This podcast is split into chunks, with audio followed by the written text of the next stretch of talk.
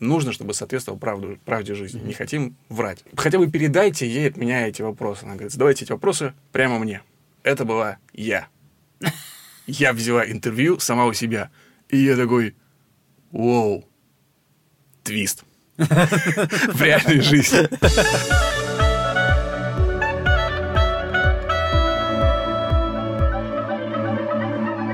Привет, это сценарный подкаст под названием «Авторская комната». Меня зовут э, Александр Белов. Меня Александр Вялых. Это подкаст о сценаристах, про сценарии, от сценаристов для сценаристов.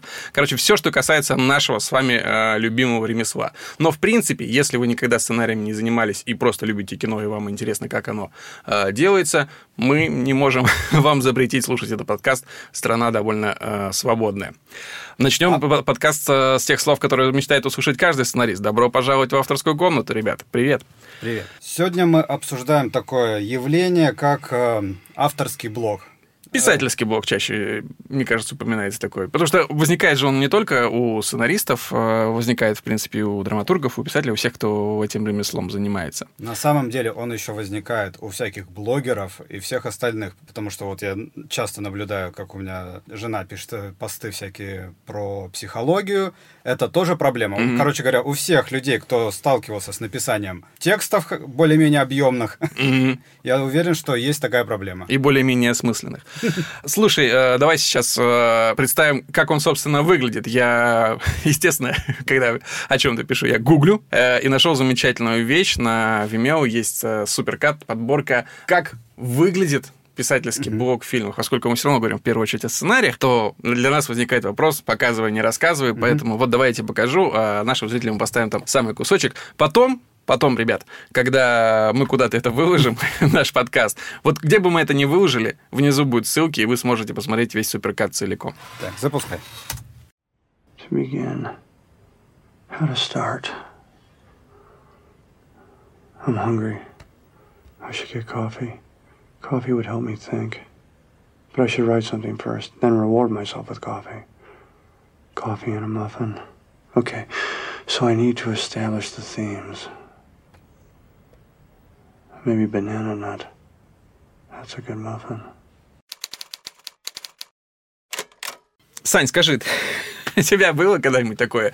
Понятное дело, что ты не, не вырвал листок из печатной машинки, вряд ли ты когда-нибудь вообще печатал на, на печатной машинке и не выкидывал э, в мусорку. Но было такое, что прям вот сидишь, ничего не получается, встаешь, начинаешь ходить. Да, особенно в начале это тяжело, потому что ты не можешь входить в это состояние регулярно, скажем так. Поэтому ты пытаешься найти для себя какие-то вещи, которые войдут. Это вот самое начало моего творческого пути. Я им не горжусь.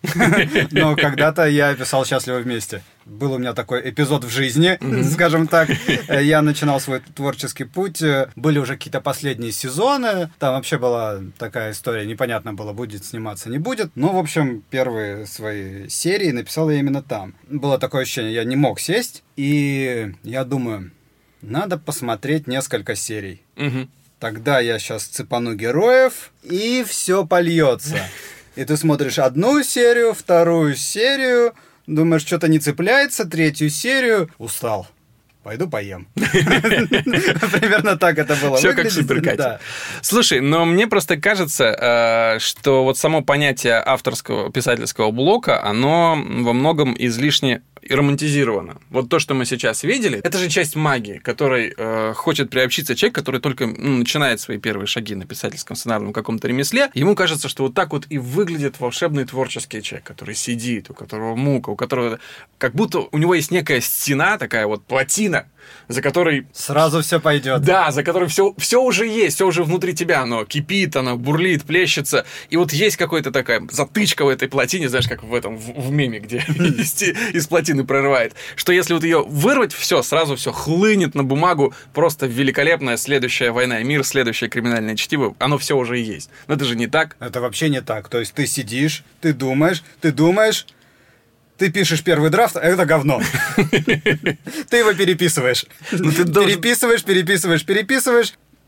Это можно показывать людям. Ну, То ты, есть, да. ты, ты должен дать ему этому первому драфту шанс, все равно ты должен его дописать. Потому что вот если брать вообще понятие писательского блока, оно, мне кажется, состоит из нескольких разных абсолютно вещей, которые тебя все вместе мешают писать, как мне кажется. Романтизация этой штуки, мне кажется, создает первую причину Мгм. ощущение того, что ты должен написать первые строчки гениальные. Вот Да. то, что из тебя сейчас должно хлынуть что-то такое невообразимое, которое просто потрясет сначала тебя, потом весь мир. Ну это же не так. Долбанный перфекционизм, Да. который, который на самом деле не перфекционизм, нет, это скорее некая защита. Ты думаешь, мне кажется, в этот момент вообще не о том, что тебе нужно написать, а о том, как это оценят. Это какие-то совершенно другие мысли, которые с писательством не имеют ничего общего. Это понравится ли это людям, понравлюсь ли я людям. Один мой знакомый сценарист, начинающий, который пишет криминальную комедию полнометражную, а, ну, в принципе, там есть очень интересные м- но он говорит, что его очень часто, вот с утра, когда он собирается начать писать, его останавливает э, мысль, а что о моем фильме скажет Бэд Комедиан, когда он выйдет? Воу. Чувак, Так мы далеко не уедем. он даже не, он даже еще не написан, его даже уже еще никто не купил, его еще никто не начал снимать. Оставь это э, эти волнения будущему тебе. Допиши сначала первый драфт, а потом уже с ним разбирайся. Не пытайся защитить свое произведение, которого еще нет. Как будто это мой ребенок, которого я даю в жестокий мир, где все будут его обижать. Нет, это не ребенок, это просто, просто произведение, это продукт твоего труда. Я, конечно, упрощаю, но слесарь на, на заводе, который собирает машину, он не расстраивается, что она куда-нибудь едет и потом в конце концов попадет в аварию. Нет, это его работа. Сделать машину, отдать машину. Очень красивую, очень классную э, произведение искусства. Но сделать и выпустить в мир. Страх оценки на самом деле и потом э, не дает людям рассказать что-то о себе. Хотя мне кажется постепенно, постепенно э, сдвигается. Мне кажется, люди начинают постепенно делиться своими идеями. По Мгм. крайней мере, то, что я вижу в интернете, в какую-нибудь группу выложить там свой ка- синопсис или еще что-то, сказать, подумайте. То есть этого всего больше и больше. Мне кажется, постепенно, постепенно, как Мгм. э, дети учатся общаться, вот так же и сценаристы постепенно начинают, ну то есть, Учится рассказывать да, тебе. не забирать друг у друга машинку, а как бы совместно что-то. Это ты мне рассказывал, по-моему, ты приводил цитату чью-то, я не помню, про то, что у сценариста одновременно две проблемы. Да, да, это Коля Куликов когда-то писал, в, Фейсбуке у себя, что молодые сценаристы попадают э, в дилемму такую, которую никак не разрешить. Они боятся, что у них украдут сценарий, и они очень хотят его кому-нибудь показать, но боятся. Здесь вот э, страх уже не того, что у тебя украдут идею, а просто, что у тебя получится не так хорошо, как ты задумал. Могу вот по своему опыту, пройдя через несколько э, сезонов сериалов э, на телевидении, могу сказать, что, ребят, всегда получится не так хорошо, как у вас в голове. Никогда так, как голове, не получится. С этим надо смириться, это надо сразу принять и идти дальше. Мне кажется, что, возможно, вторая причина, кроме страха, кроме вот этого протекционизма, маскирующегося под перфекционизм, есть причина, что ты просто не знаешь, о чем ты хочешь написать. Это следующее, мне кажется, очень важное. Даже я бы немножко склеил со второй штукой. Тебе не нужно об этом писать. Это не твоя история. Тебе пришла в голову, тебе пришел в голову кусочек какой-то истории, а, который показался тебе забавным э, с точки зрения сюжета. Но ты не чувствуешь э, в ней э, своей какой-то внутренней боли. Это не твоя история. Ты просто с этим связано очень много, мне кажется, написанных криминальных историй. Всех, все хотят просто, типа, знают, что какой-нибудь детектив или что-то такое криминальное про бандитов, это круто смотреть. Ну, это сюжет, Да. понятно. И это хочется написать. И садится какой-нибудь гик. Э, 16-летний. Да, э, ин- 16-летний воду- интроверт. Воодушевленный, да, который, кажется, знает все, как устроен криминальный мир в реальности. Хотя его проблемы э, этого чувака совсем не волнуют.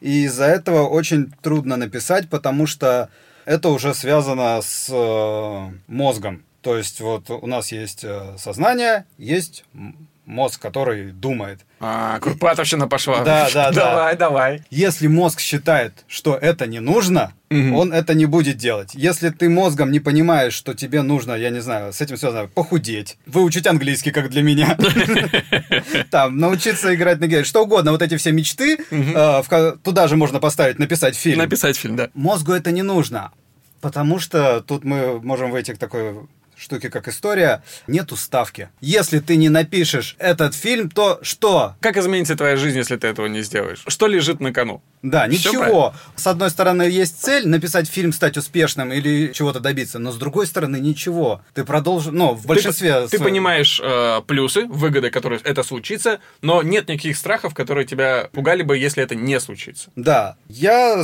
достаточно давно в это вписался, и теперь, если я не напишу что-то, семье нечего будет есть. Ой, я не помню, это, это по-моему, э, цитата английской какой-то писательницы, я, к сожалению, не вспомню ее фамилию, но потом обязательно закину в ссылки в описании. У писателя с ипотекой писательского блока не бывает. Так, так что, да, ребят, хочешь, не хочешь, э, ставки заставляют тебя двигаться. Но я имел в виду не только это, а я имел в виду э, трудности, которые у тебя возникают, тоже, по-моему, один какой-то писатель говорил, что это как будто ты садишься в машину, но не знаешь, куда ты хочешь приехать ехать. Ну, то есть ты просто выехал в машину без конечной э, точки назначения. И это очень плохо. Точно так же, почему я всегда ратую за очень подробные эпизодники, beat sheet ы, называйте как хотите, скелеты серии или вашей истории, outline. Когда ты его расписываешь, это не только помогает тебе в общем понять историю, да, которую, которую ты хочешь прописать. Это, во-первых, помогает тебе ее еще раздробить на какие-то очень понятные куски э, работы. Не пройдя весь путь, ты не представляешь его этапы, поэтому ты не можешь четко его разделить в голове. И перед тобой лежит всегда глыба сценария. Причем у большинства, видимо, сразу со съемочным процессом. Еще туда ну, дальше сказано, да. А чем больше ты этим занимаешься, тем больше ты понимаешь коротенькие этапы. И да, ты понимаешь, что сегодня я сделал вот кусочек. Вот как знаешь, когда пишешь там сезон, каждый вечер у тебя на доске должна быть э, записана история. Угу. Вот умри, но запиши. Она может быть плохая, она, ты ее потом сотрешь. Но если ты каждый день это будешь делать, то в конце недели у тебя там будет э, две нормальные истории, да. допустим, одна нормальная. Ну, у тебя что-то будет. Если ты каждый раз будешь вот здесь что-то недодумано, вот... Ах, Возвращаться, да, перепридумывать. Да. Это ужасно. Это заставить себя делать маленький кусочек в любом случае, мне кажется, это первый шаг в преодолении. Я видел людей, которые садились писать сериал, допустим, угу сразу диалоги. Типа, просто вот нету эпизодника, у них просто есть какой-то... freewriting ом, да? Да-да-да, просто. И пошли. Для меня это, для меня это какая-то дичь просто. Я, вот ты вообще, тебе как комфортнее? Потому что я за себя могу сказать, что да, вот у меня есть некий outline, который я сам или который мы с коллегами написали. И дальше моя задача вот написать определенный объем диалогов. И мне проще, ну, например, я с утра или там с вечера, неважно в какой момент, я загружаю эту информацию себе в голову. Я хожу, я могу там в душе э, проговаривать, э, там на беговой дорожке, там что-то себе придумать, как эта сцена выглядит. Единственная проблема, что я, если у меня в это время руки заняты, я не могу это как-то записать или надиктовать себе какие-то прям конкретные решения, потом могу их забыть. Но тем не менее, когда я прихожу к компьютеру и хочу вот сегодня пописать, у меня на самом деле в голове уже все должно быть. Первые 10 реплик и описание решений сцен, они должны быть уже в, в голове. Иначе это будет просто тупо сидение, как раз вот это смотрение в компьютер и попытки взломать систему, которая... У меня бывает по-разному. То есть, э, естественно, постоянно это в голове крутится. Чем дольше оно крутится, тем э, обычно лучше какие-то решения. Ты можешь додуматься до каких-то нестандартных, потому что, естественно, мозг э, ленивая скотина, и э, при любом любом удобном случае фигачит шаблонами и клише только в путь. Это его работа. Да, это его работа сохранять энергию, не тратить на нестандартные решения. Но иногда я могу действительно просто зацепиться за какую-то штуку. То есть я все-таки, наверное, пишу первые несколько строчек просто, чтобы войти. То есть я понимаю, а там она, она заходит, говорит привет, там, или сразу понимаю, что нет, должно сразу с какой-то проблемы, сразу что-то там вкидывает, и тебя пошло, пошло, пошло. Есть коротенький вход в состояние, я могу его потом отрезать. То есть вот написать «Привет, привет, что ты делал?» Я могу иногда написать, потом вот я пойму, что вот сцена отсюда начинается, она у меня уже более-менее нормально пошла. Прости, а ты перепрыгиваешь через сцены? Ну, знаешь, например, ты дошел сегодня до определенного места, и, допустим, какие-то экшн-сцены, например, мне даются легче. Ну, бывают mm-hmm. сложные сцены, да, несколько персонажей, очень важный поворотный момент, серьезные отношения, которые нужно еще взломать. Бывает ли такое, что ты перепрыгиваешь через такое, потому что зачем тратить время, не готов я сегодня это писать, и идешь дальше? Может быть. У меня бывают вообще такие штуки, когда ты пишешь э, какую-то сцену, а это линия, и она дальше всплывет там через три сцены. Мгм. Ну, ты чего-то такое придумал, и у тебя в голове как молния, так знаешь, вспышкой А. прострелила дальше, до конца. И какой-то удачный момент получился. Я перематываю, я вписываю просто кусочек диалога или просто пометку для себя. Что здесь так должно Да, вот сработать. здесь так. То есть там был сетап, здесь payoff, все, Да, все, я вписал сюда, вернулся туда, дальше пошел. Я могу спокойно перепрыгивать сцены, потому что действительно можно вписаться в какую-нибудь тяжелую сцену и просидеть, э, глядя на нее полдня. А так я напишу все легкие, и у меня будет ощущение, что я офигительно поработал. Да, и у тебя, опять же, перед глазами будет одна сцена, которую нужно взломать, и все. И это уже тебя наполняет какой-то энергией, вдохновением, потому что, ну, блин, задача-то почти выполнена, последний финальный рывок. Да, А, кстати, вот очень важно, мне кажется, это дает силы, то, что ты видишь законченную работу, кусочек, вот как раз, когда я говорил про доску, мгм. ощущение того, что ты что-то сделал, потому что процесс длинный, и существовать э, там, я не знаю, несколько месяцев, когда у тебя нету ничего законченного, очень тяжело для себя, ощущение, что ты никуда не двигаешься. Да.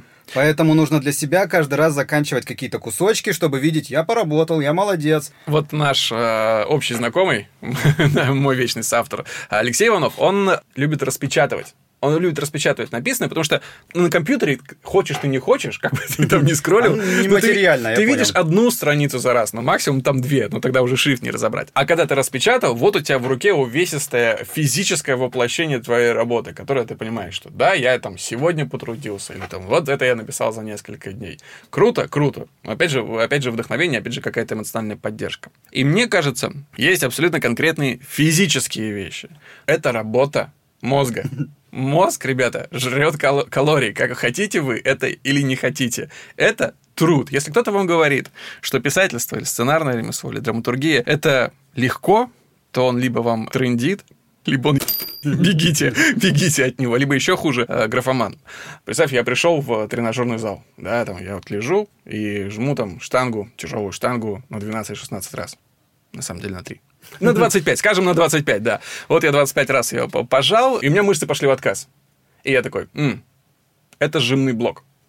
Это жимный блок. Сейчас мне нужно придумать какую-то те- технику, которая позволит мне с ним справиться, и еще 25 раз сразу я это сделаю. Нет, конечно, нет, ты все, парень, ты закончился. И точно так же происходит с мозгом. Вопрос же, как мозг работает? Мозг совершает выбор. Выбор – это тяжелая работа. По-моему, я где-то читал, что Стив Джобс выбирал одну и ту же одежду, потому что мини- минимизировал количество выборов вот, в течение дня.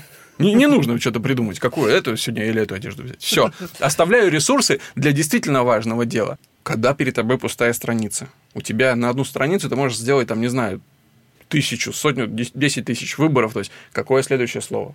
Какое за это следует предложение? Как они вошли? Кто что, как, какая диспозиция? Что нам нужно показать? Что не нужно показать? Как это показать?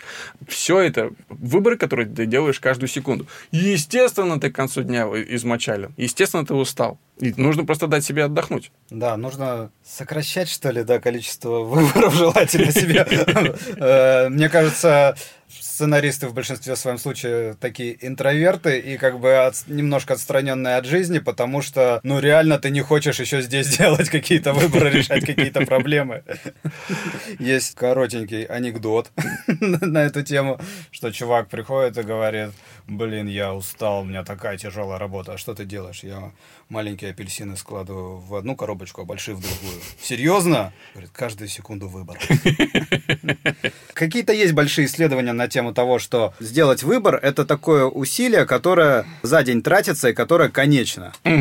Поэтому желательно до того, как ты напишешь сценарий, не решать, брать ли ипотеку, выходить ли Ну, потому что замуж, не знаю, жениться, что угодно. Избавиться от лишних мыслей на самом деле очень помогает музыка. Сначала я думал, что это просто якорь, который ты цепляешь э, себе для, для состояния. Ты, когда пишешь, ты привыкаешь к этому, и потом, когда ты включаешь музыку, ты пишешь.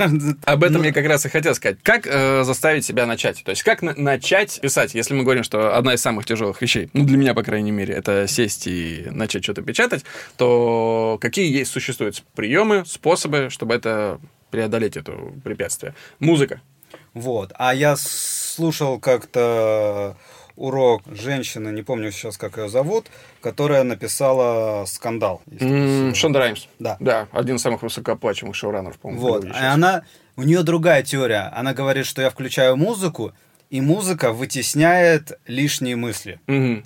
То есть музыка у тебя заполняет часть мозга, ты все равно тратишь мозг на то, чтобы слушать. И поэтому, как водой, только музыкой вытесняет весь мусор.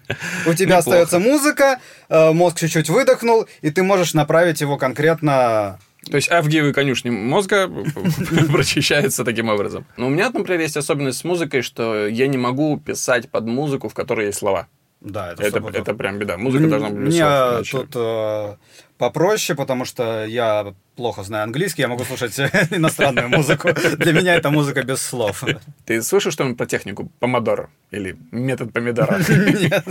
Ну, это техника, когда ты разделяешь, разбиваешь свой рабочий график на периоды. Вот, допустим, сейчас я 20 минут. Техника помидора, по-моему, по- называется, потому что вот были такие клок-таймеры для варки яиц в виде помидора. То есть ты поворачиваешь, он такой... И там через какое-то время. Если ошибся, поправьте меня, ребят. Ну, там 20 минут ты пишешь, 5 минут ты отдыхаешь. Или, ты знаешь, такое respect the ten? Нет. Respect the Ten — это якобы правило в некоторых э, сценарных комнатах, авторских комнатах э, в Голливуде. 50 минут все работают над историей, а затем 10 минут в, ча- в часе все отдыхают. И если ты подойдешь вот в течение этих 10 минут к автору, который там лежит на диване и расслабляется, и скажешь ему, слушай, а я вот подумал, что вот этот персонаж, он скажет тебе respect the ten. Уважайте 10 минут. Как бы, как бы пафосно и глупо это не звучало, определенное очарование в этом есть. Респект за это. То есть разбивать время на какие-то промежутки, где ты прям вот работаешь. А, у меня это происходит автоматически. Давление в голове набирается, а потом щелк, и ты уже в Фейсбуке. И, и не замечаешь, да, как читаешь там десятую статью Лили Ким. Нет, дальше я говорю, так, вернулся обратно, все, ты отдохнул, поехали обратно. То есть я не сильно себя бичую за то, что я туда вылетаю периодически, потому что я знаю, что это просто э, мозг сбрасывает напряжение, что А я уткнулся в какую-то реплику или в какое-то место, которое я не могу пройти. Я вернусь, я ее допишу. Слушай, я никогда не пробовал, может быть, у тебя есть опыт. По-моему, есть такие приложения, которые на определенный, опять-таки, промежуток времени лишают тебя доступа к интернету, к соцсетям и так далее. Что-то вроде тамагочи. То есть у тебя перед экраном, когда ты работаешь, там в уголке, там, появляется изображение какого-то маленького чудика, и пока ты работаешь, пока ты не выходишь э, в никакие соцсети, он растет. Выйдешь, он сдохнет. И вот как бы ради жизни вот этого виртуального существа ты должен работать, ты должен вкалывать держать. Видишь, он тебя э, напрягает и пытается заставить работать, работать без перерыва. Это тоже неправильно. Нет, ну, наверное, перерывы какие-то должны быть там времени. Ск- Сколько то Ты ставишь себе таймер, наверное, на сколько он, э, за сколько времени он вырастет. Если в течение времени это ты прервался, то ты, то ты убил это цифровое существо. Если нет, то нет. Может быть. Я, короче говоря, за разумную прокрастинацию вот так. То есть чуть-чуть можно, это нормально. А в этот момент все равно идет обдумывание на самом деле. Мгм. Просто оно там, не в сознании, а на подсознании гоняется.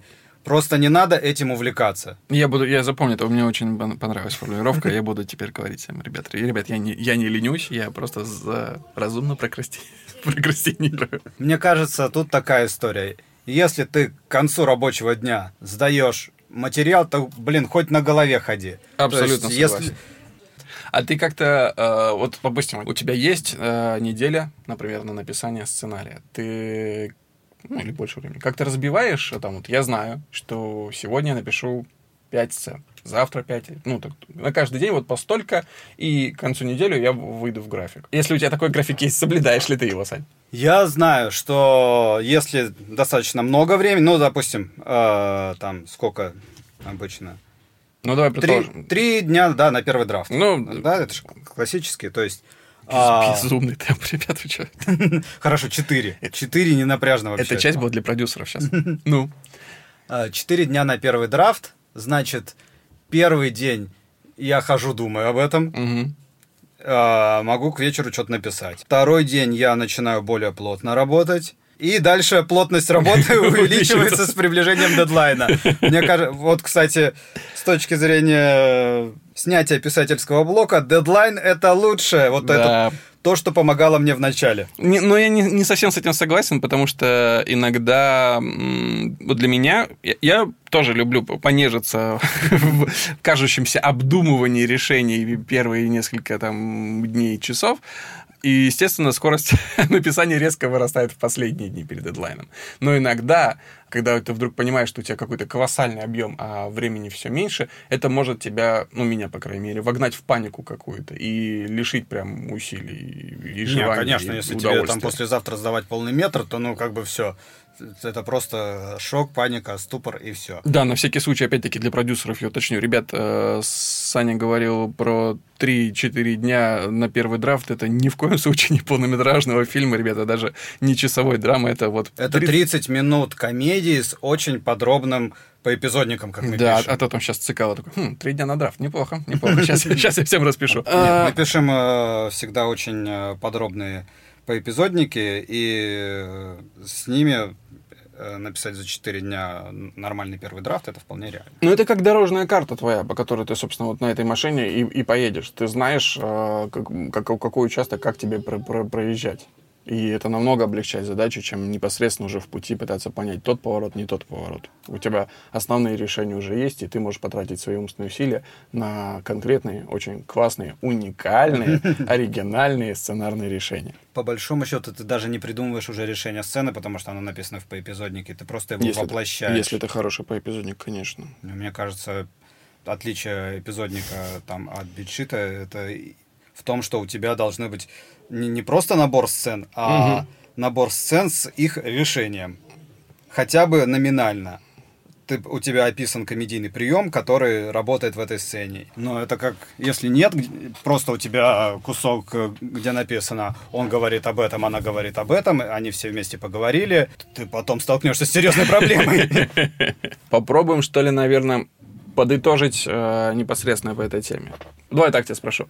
Писательский блог существует? Да, просто это такая штука. Э, все знают, что э, начать писать тяжело из-за разных проблем.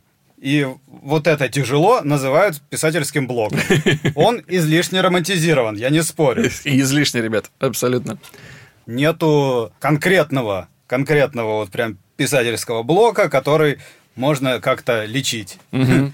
Это совокупность абсолютно разных и часто не связанных с собой проблем, просто их назвали одним термином. Да, хотя для, они разные. Для каждой проблемы существует свое решение. То есть страх, перфекционизм, просто лень. А, простите, разумная прокрастинация. Что еще? Отсутствие понимания того, что вы, что вы, собственно, пишете. И, как Санька правильно сказал, Александр. Отсутствие необходимости писать это. Необходимости вот, это написать. Когда история в вас самих не отзывается, и вы просто делаете механическую, не настоящую работу. Да, все это вместе и может стать э, писательским блоком. Важно определиться, что чувствуете вы именно сейчас, Потому что если вы, например, думаете, что я не пишу, потому что мне страшно, а на самом деле э, гоняете Геральта из Ривии по карте, то это, это не одно и то же. Вы занимаетесь разумной прокрастинацией, ребят. Э, давай под конец. У нас были какие-то парочка вопросов от ребят, которым сценарное ремесло интересно. Давай их просто обсудим. К нам в редакцию Поступило письмо. Да, поступило письмо от Евгении Генрих, это сценаристки из Санкт-Петербурга. Жень, привет большое. Спасибо за твой, вопрос, кстати. Женя спрашивает, вот ее всегда интересует, как проводить исследование, чтобы текст стал достоверным. Надо ли ходить в поле на интервью или не обязательно? И как понять, что уже пора остановиться? Кстати, да, это нас немножечко отсылает э, к писательскому блоку. Угу. Бывает такое, что э, заказы, заказы, везде заказы, и тебе приходит заказ на тему, которую ты абсолютно не знаешь, и ты такой, сейчас я все придумаю. Угу. И нифига ты... Ну, то есть у тебя умозрительное представление о области, о которой ты собираешься писать. Да ты часто берешься за проект, если в нем... Раньше брался часто, сейчас э, я все-таки уже могу выбирать, за что браться. А поначалу, как бы, что дают, то ты пытаешься...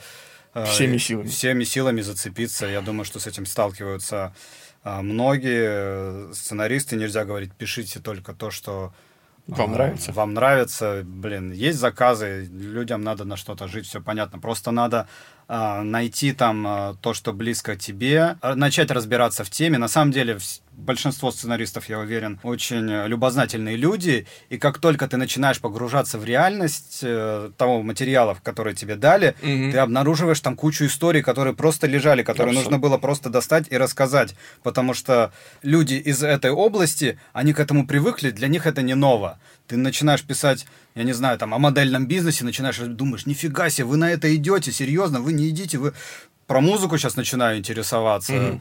Думаю, вот так это все, блин, да вы капец, что творите. Это же очень сложно. Короче говоря, узнавать обязательно нужно. Если есть возможность идти в поля, супер. А, написать в Фейсбуке, ребята, кто у меня занимается вот такой фигней, можно ли с вами пообщаться? Э, это самый простой способ. Нет, проще а, YouTube.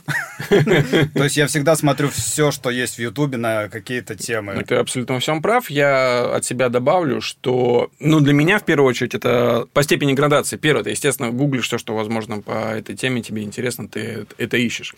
Ролики и так далее. Но ничто никогда, а, на мой взгляд, не заменит носителя истории. Человек, который вот к той теме, которую ты испытываешь интерес, которую ты пытаешься исследовать, найди человека, который в нее погружен, который ею живет. Вот я рассказывал в начале э, сегодняшнего подкаста про э, ребят с э, синдромом Аспергера, и за эту неделю я встретился с, э, с двумя, с, с еще одной девушкой, потому что она просто в Нижнем Новгороде, я просто переписывался.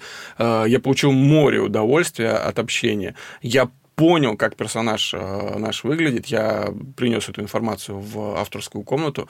Это дало нам сразу кучу решений. И более того, если вы пишете не один, если вы пишете э, с авторами, то у вас рано или поздно всегда возникает разногласие на видение какой-то конкретной ситуации. Просто приведу пример из, из последнего, что мы делали. Мы с ребятами сейчас пишем э, историю про 90-е, и так или иначе затрагиваем, хотя пытаемся как можно меньше, затрагиваем криминальную историю, которая развивалась в это время. В какой-то момент мы поняли, что мы не одинаково видим мир. Мы не понимаем, по каким законам он существует. Происходит событие, и нам кажется, по-разному, как реагируют на него персонажи. Каждый, каждый из нас видит это своим образом.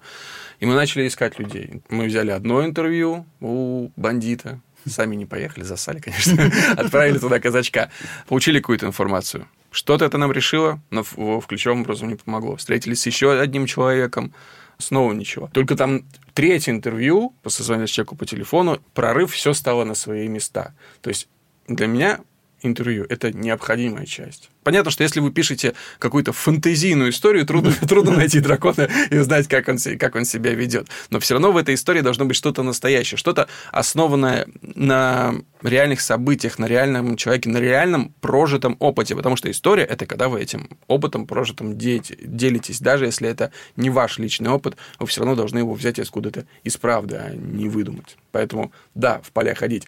Но здесь же есть еще один э, вопрос у Жени э, когда остановиться? Когда заканчивать с ресерчем и начинать писать? Когда у тебя сложилась в голове история.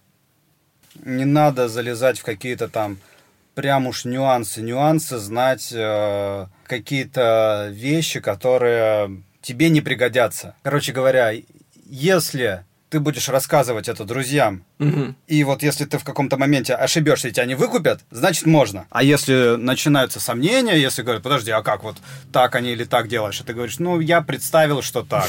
Вот здесь ты, мне кажется, уже поплыл. Если ты понимаешь э, жизнь персонажа плюс-минус, э, быт и там то дело, в котором он, занимает, угу. которым он занимается. Если у тебя сложилась история, то, наверное, хватит. Я бы сказал, надо заканчивать и начинать писать в тот момент, когда тебе хочется уже писать. Вот садись и пиши. Но никогда не, не, не прекращай заниматься исследованием. Мы вот сейчас, есть ситуация, про которую я рассказывал, э, звонки, интервью, мы делаем за месяц до съемок.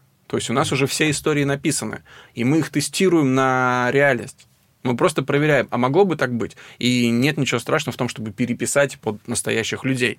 Но опять же, всегда э, следует помнить, что, несмотря на то, что говорю, что реальность это круто и следуйте ей, Наша задача – донести до зрителя, до читателя эмоцию.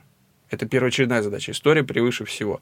Поэтому, если э, вы пытаетесь там в какие-то совсем очень крошечные, незначительные детали вдаваться, которые никак на историю не влияют, ребят, вы делаете лишнюю работу. Вы просто, опять-таки, тратите свою энергию э, не на то. Сосредоточьтесь на том, чтобы у вас была хорошая, мощная, да, правдивая, но история, которая выполняет определенную задачу, доносит до зрителя эмоции. Это самое главное. Создание кинореальности – это очень специфическая задача, про которую мало на самом деле известно и мало где учат. Что можно упростить, что можно откинуть, а что обязательно нужно рассказать, угу. чтобы мир не развалился, чтобы зритель по-прежнему верил в этот мир. Потому что есть очень условные миры, в которые ты веришь. Ну, то есть, если попробовать, э, не знаю, к фильмам Уэса Андерсона подойти с точки зрения, а действительно ли так было, но ты смотришь и ты веришь в это. А бывают очень подробные, очень конкретные миры, на которые ты смотришь и не веришь.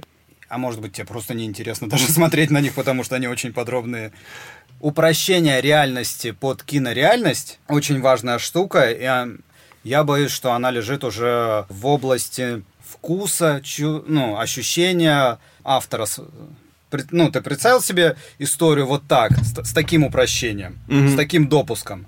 Блин, у кого-то работает, у кого-то нет. Да, слушай, ну всегда будут э, заклепочники, так называемые ребята, которые доковыряются абсолютно деталей. Действительно. Опять же... Э, Дайнерис пьет э, стаканчик кофе. Ну, ну это производственная проблема. Когда доковыривается, допустим, до Чернобыля, который оказался просто невероятным произведением. Я просто Крейга Мейзена, его подкаст э, слушаю очень давно, и вдруг он вот, наконец, создал свой опус Magnum, э, сериал, который сейчас уже стал на том же IMDb лучшим сериалом всех времен.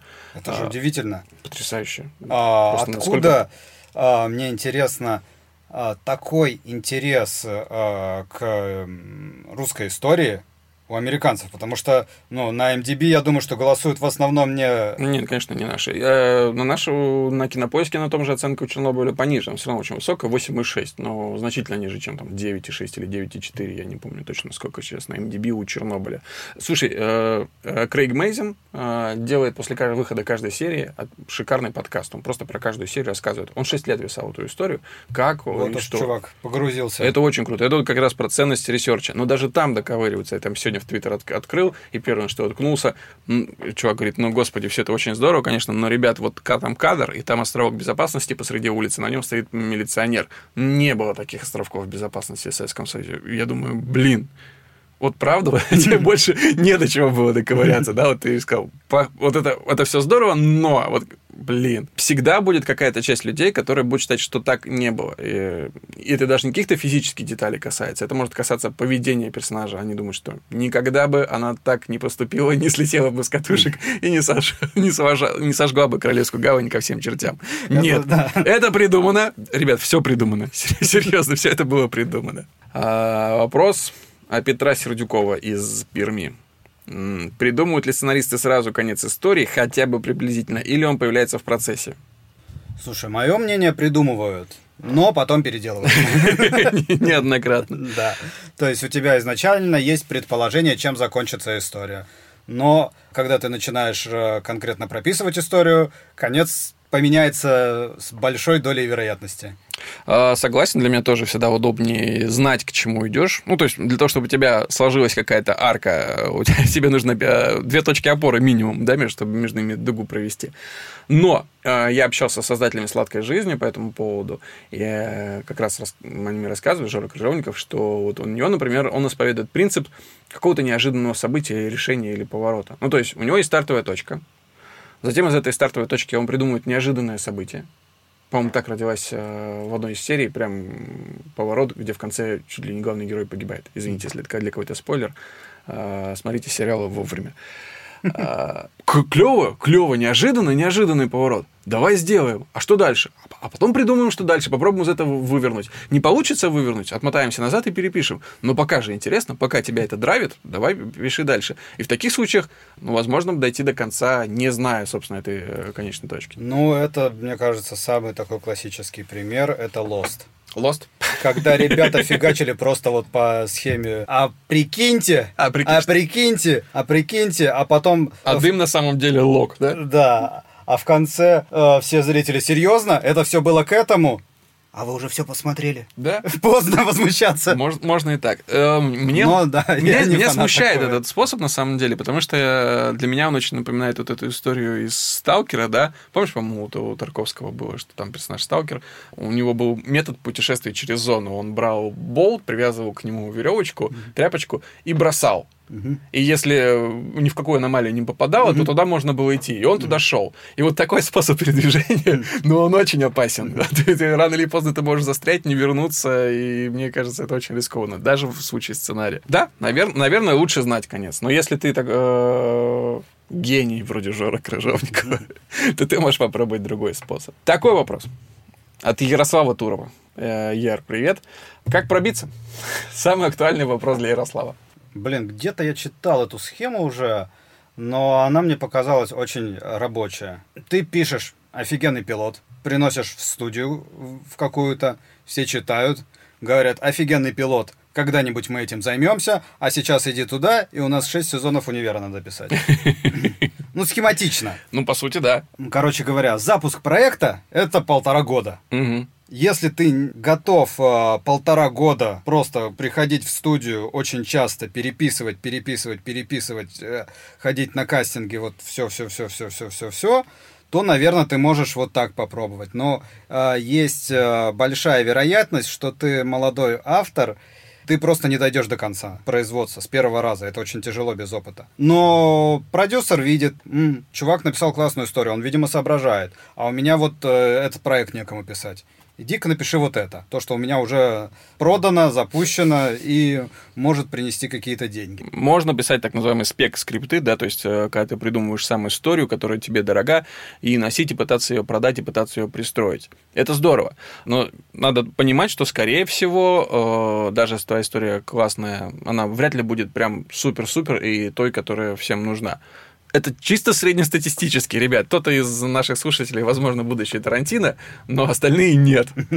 Поэтому всегда будет заказ, на котором можно поработать. Но так или иначе, для того, чтобы прийти и тебе этот заказ дали, нужно сначала что-то все-таки написать. Под заказ, если получится, отлично. Если нет заказов, писать что-то свое все равно нужно писать. Хороший парень – это не профессия, как мне в свое время кто-то сказал, и это по- по-прежнему правда. Вы пробьетесь, когда у вас будет определенный уровень э, мастерства. Его гораздо легче, конечно, набрать в уже какой-то в проекте действующем, да, в каком-то продакшене или авторской комнате. А, Но если нет такой возможности, останавливаться нельзя, нужно развиваться самому. Можно пробовать заходить через съемочную площадку. Много авторов пришло оттуда.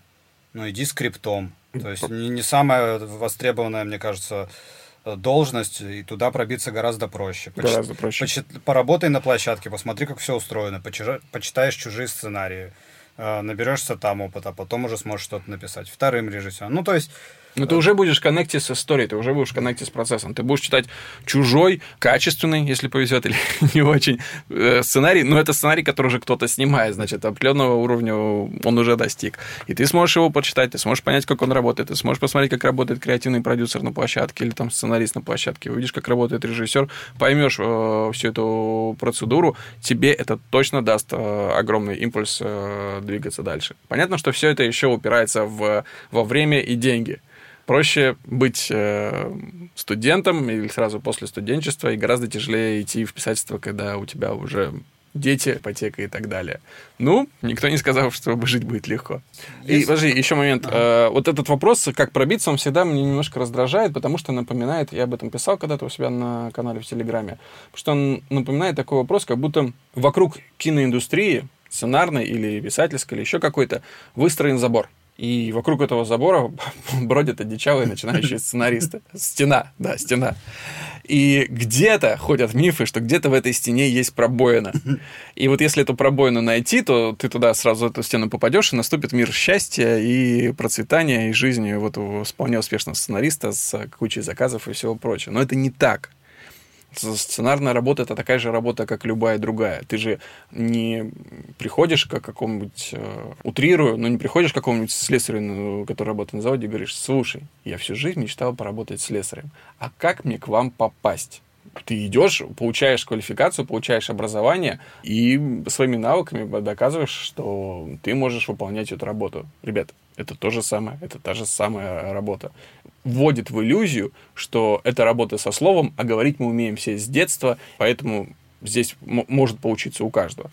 Может получиться у каждого, но если ты будешь э, над этим работать, а не вот так вот с бухты-барахты. Да, резюмирую. Чтобы пробиться, нужно всего лишь научиться круто писать. Все. И все, ребят, сущие пустяки. Это был последний вопрос. Все. Да, подожди, давай еще подведем итог. Мы здесь сегодня довольно много всего наговорили. Закончить хотелось бы тем, что, во-первых, все наши слова, все наши мысли — это не истина в последней станции точно. Мы здесь для того, чтобы наше сценарное любимое ремесло обсуждать, потому что мы от этого кайфуем, нам это нравится, и э, пытаться найти ответы на вопросы. Но, как говорил мой любимый Уильям Голдман, nobody knows anything. То есть никто ничего не знает. И в этом э, магия нашей индустрии, что как бы ты не был образован, как бы тебе не казалось, что ты знаешь все на свете, э, кино такое волшебное искусство, которое... Ну, никто не знает рецепта его создания, вот успешного кино, иначе бы все только уже клепали бы суперфильмы. Поэтому давайте искать, э, давайте разбираться вот здесь у нас с вами в авторской комнате вместе. Александр Вялов. Александр Белов. Да, все, Санька, до следующей недели. Да, все. все Пока. Пока. Gee, what a thrill each time I kiss her. Believe me, I've got a case on Nancy with a laughing face. I don't see her each day. I miss her. Gee, what a thrill each time I kiss her.